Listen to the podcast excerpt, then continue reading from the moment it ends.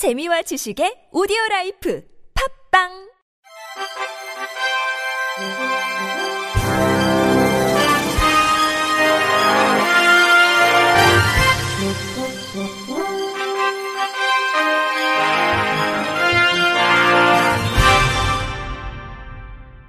청취자 여러분 안녕하십니까?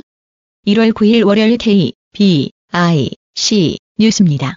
오세훈 서울시장이 오늘 장애인 관련 단체장과 만나 전국장애인 차별철폐연대를 언급하며 지하철을 지연시키는 행위에 대해서는 원칙대로 대응하겠다고 강조했습니다. 오 시장은 이날 오후 2시 서울시청에서 황재현 서울시 지체장애인협회장 등 장애인 관련 단체장 9명을 만나 신년 인사를 나누고 현장에서 느끼는 장애인 정책에 대한 의견을 들었습니다.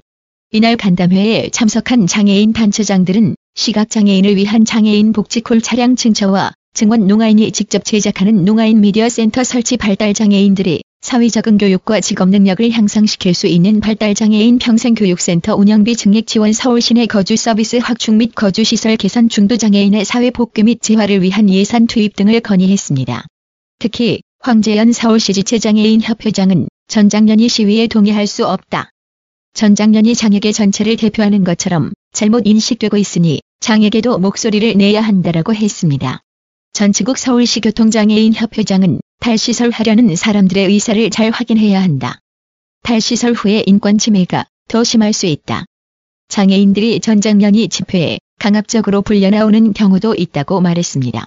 박마루 서울시 명예시장은 여론조사에서 전장년 집회에 대하여 56%가 반대한다는 결과가 있다. 장애계가 전장년 시위로 인해 얻는 것보다 잃는 것이 많다. 장애계 단체에 소신 있는 목소리를 내야 한다고 말했습니다. 변용찬 서울시장애인 복지위원회 부위원장은 탈시설 용어가 마치 시설을 나와야 사람 대접을 받는 것처럼 느껴진다. 탈시설을 한 사람들이 행복한지 연구가 필요하며 탈시설 정책에 대한 재평가가 필요한 시점이라고 말했습니다. 이에 오 시장은 장애인 단체의 의견을 면밀히 검토해 바람직한 방향으로 민원을 제기하는 분들이 손해보는 일이 없도록 각별히 신경 쓰고 장애인의 편의와 권익 증진에 노력하겠다며 전국 장애인 차별 철폐 연대를 만나기는 하겠으나 전체 장애계의 입장이 아니란 점을 분명히 하고 만나겠으며 지하철을 지연시키는 행위에 대해서는 원칙대로 대응하겠다는 점을 강조했습니다. 올해의 장애인상위원회가 장애인 복지 및 사회 발전에 기여한 장애인을 대상으로 올해의 장애인상 수상 후보자를 공모합니다. 수상 후보자 추천은 1차와 2차로 나눠 진행되며 1차는 개인이나 단체를 대상으로 오는 27일까지 전국 17개 광역, 지방자치단체, 29개 장애인 복지단체 등 46개 올해의 장애인상 추천기관에서 받습니다. 개인별 접수 방법은 한국장애인개발원 누리집 공지사항에서 공적 주소 및 공적 회의서, 개인정보 제공 동의서 등 양식을 내려받아 작성하고 이력서, 사진, 경력 또는 재직증명서, 장애인 복지 카드 사본 등 관련 서류를 준비해 1차 접수 기간에 제출하면 됩니다. 2차 접수는 46개 추천 기관별로 각한 명씩 이달 30일부터 2월 8일까지 올해의 장애인상 운영 사무국인 한국장애인개발원에 추천서를 제출하면 됩니다. 위원회는 전문심사위원회를 구성해 후보자에 대해 공적 심사와 현지 실상, 온라인 공개 검증 등을 진행해 4월 중 수상자를 발표할 예정입니다. 시상식은 4월 20일 제43회 장애인의 날 기념식에서 진행되며 수상자는 대통령 표창과 상금 500만 원이 수여됩니다. 문화체육관광부가 오는 6월 장애예술인 표준 공연장을 개관하며 법 개정을 통해 국공립 문화시설에서 장애예술인 공연 전시를 정기적으로 실시하는 일종의 할당제 쿼터제 도입도 검토에 들어갑니다. 문화체육관광부는 최근 윤석열 대통령에게 이 같은 내용이 담긴 한국문화 K컬처가 이끄는 국가도약, 국민행복을 비전으로 한 2023년 업무 계획을 보고했습니다.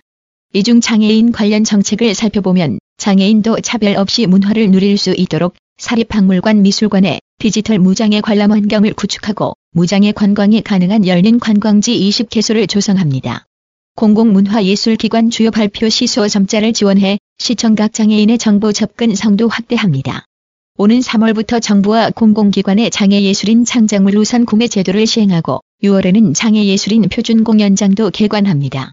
또 법 개정을 통해 국공립문화시설에서 장애예술인 공연 전시를 정기적으로 실시하는 일종의 할당제 쿼터제 도입도 검토 추진합니다.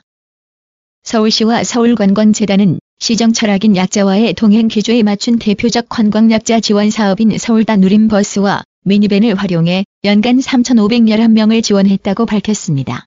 이는 전년도 1,491명 대비 135% 이상 늘어난 수치입니다. 지난해 연간 17개의 universal 무장애 관광지 코스를 발굴했는데 처음 시도한 반일 코스 봄에는 불암산 나비정원, 가을은 남산 둘레길 등 계절에 적합한 관광지를 선보였습니다. 또 5, 6월 청와대 개방 기간에 맞춰 임시 운영한 청와대 관람 셔틀버스는 6만 3,440명의 관람객이 이용했습니다. 11월에는 해외 여행 재개에 대응해 내외국인 휠체어 사용자 모두 이용 가능한 공항 픽업 다누림 차량 서비스를 신설해 방한 외래객 40여 명이 휠체어 리프트 차량을 이용했습니다. 더불어 국립항공박물관과 지난해 4월 업무 협약을 체결하고 휠체어 사용자를 위한 드론 체험 등 체험 관광 코스를 운영했고 시각장애인을 위해 다양한 점자 및 촉각 교구를 활용한 현장 영상 해설 투어 코스를 개발해 만족도 99점 연구점을 받을 정도로 높은 호응을 얻었습니다. 다누림 차량은 지난해 선호도가 높았던 코스, 관광약자 유형별 특성 및 다양한 관광자원 유형을 분석하고 재정비 기간을 거친 후 올해 상반기 운영을 재개할 예정입니다. 동절기 에너지 바우처의 가구당 평균 지원 단가가 14만 5천 원에서 15만 2천 원으로 7천 원 추가 인상되고 에너지 바우처 신청 기한도 다음 달 28일까지 두 달 연장됩니다. 산업통상자원부는 설명절을 앞두고 동절기 한파와 에너지 가격 상승 등으로 인한 에너지 취약 계층의 에너지 비용 부담을 완화하기 위해 동절기 에너지 바우처의 가구당 평균 지원 단가를 추가 인상한다고 밝혔습니다.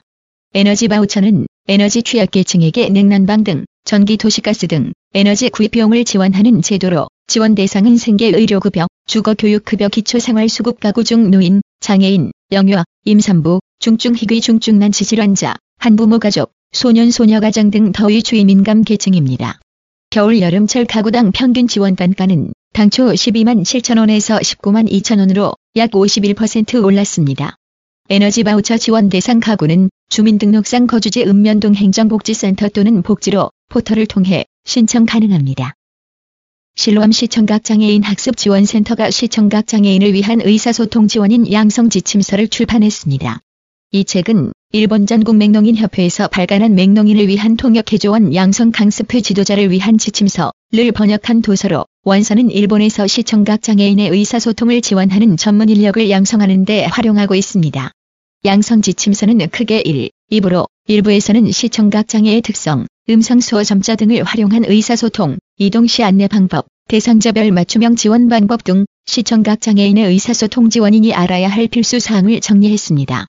2부는 의사소통 지 원인을 지도하는 강사를 위해 장애 체험, 커뮤니케이션 기법, 실제 상황에서의 대처 방법 등의 실습 자료들을 정리했습니다.